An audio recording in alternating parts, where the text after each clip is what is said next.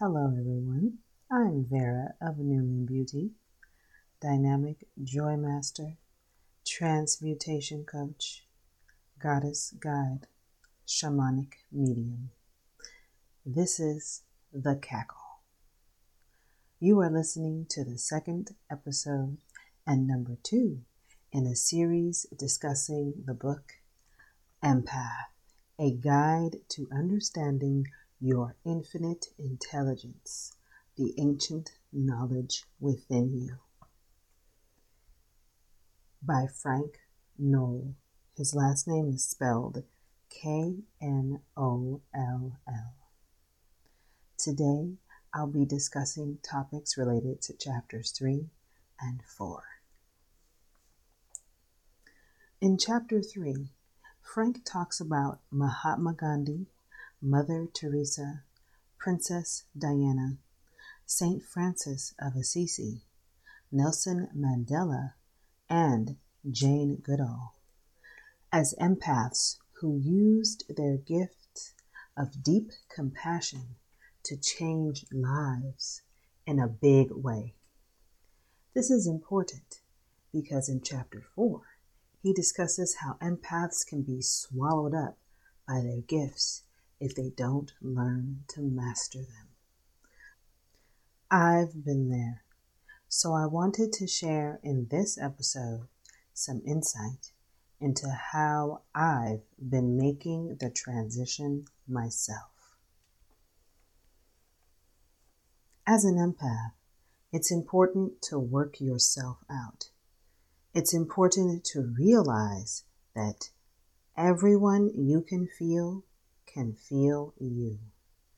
Because of your gifts, you have greater influence. If you truly want to help people, you have to shift your energy. All of your energies have to work together. So it's important to learn to work with your subconscious and unconscious. Imagery is the best way to nurture and communicate with your subconscious and unconscious.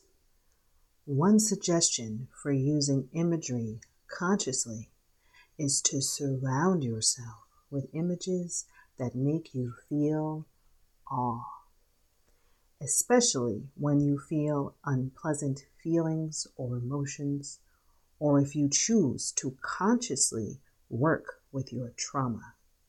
These images will help you shift your energy so that 100% of your energy is not grounded in that negative space. If you take several deep breaths as you gaze at these images, you can help create healing within yourself as your power shifts away from feeding unpleasant realities. If you feel yourself yearning, it's time to stop investing so much of your energy into the surface and start doing this deeper work. This is the most important investment you can make. I do not currently have the luxury of being able to take extended time and space to myself, as I am taking care of my one and two year olds pretty much by myself in a studio apartment. The only time to myself is when my kids are asleep, but that's only if their father, whom I still live with even though we are no longer together, is not playing video games and talking on the mic.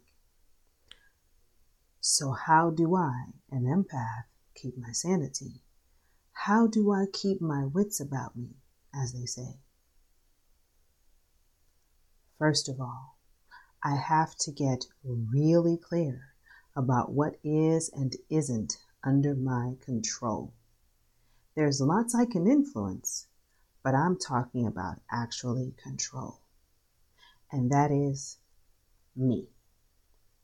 If you think about it, everything I just described is my external circumstances. The energy behind how I talk to or interact with my kids definitely influences them.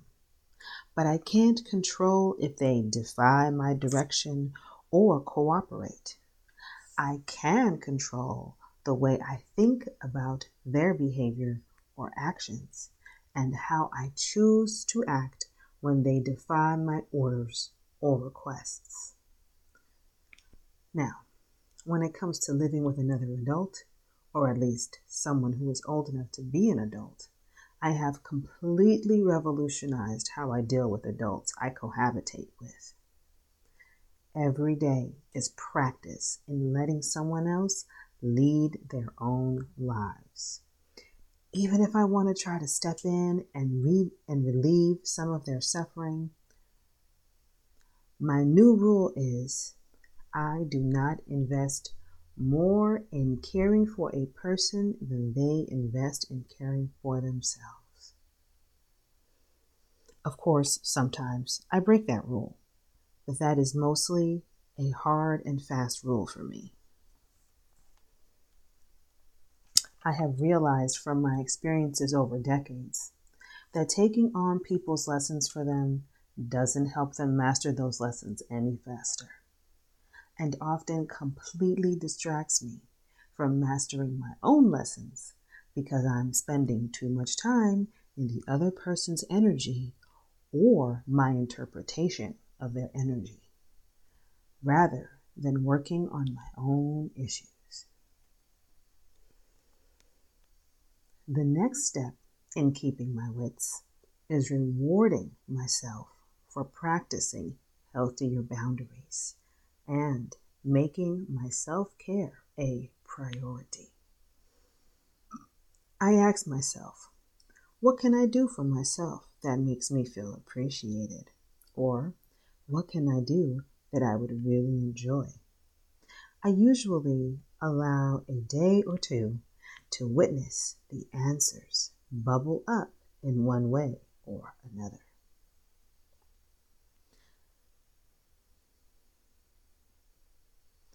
The third and final key to how I keep my sanity is ritual. I do things that get me into a feeling of devotion, gratitude, and humility on a daily basis. Certain music automatically does this for me, like Sarah McLachlan, Aoife O'Donovan, or even Pantera or Snotty Nose Rez Kids, depending on my mood. All this music taps me into my joy and reminds me of the bigger picture. When I can remember the bigger picture and the energy I have poured into staying committed to this path through all the ups and downs of my life, I am reminded that I am making a way through what I am going through now. And that gives me so much gratitude to myself and every being that has helped me along my path.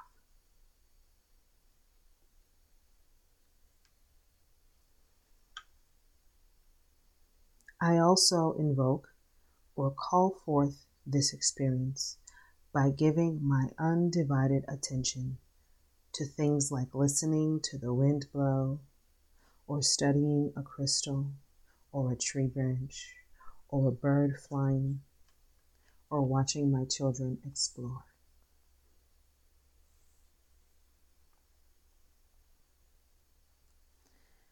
So, in gratitude for the time that we've spent together, I'd like to offer a closing meditation. Let's take some deep breaths. Inhale, exhale. Inhale, exhale. Inhale. Exhale. question to yourself How am I feeling right now? Inhale. Exhale. Next question How can I be of the best service to myself right now? Inhale. Exhale. Inhale. Exhale.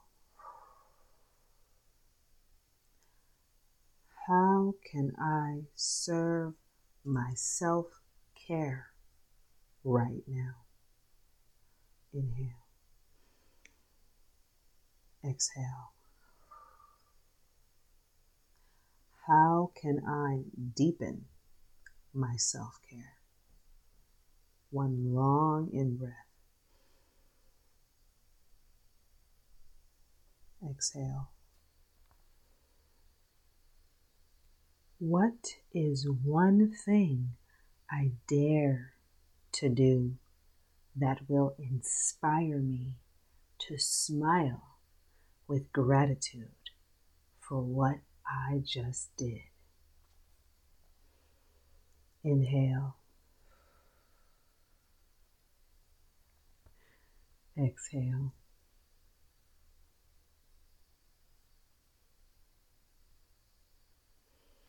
This is Vera of NumenBeauty. That's N U M E N Beauty. One word. And you have just listened to The Cackle.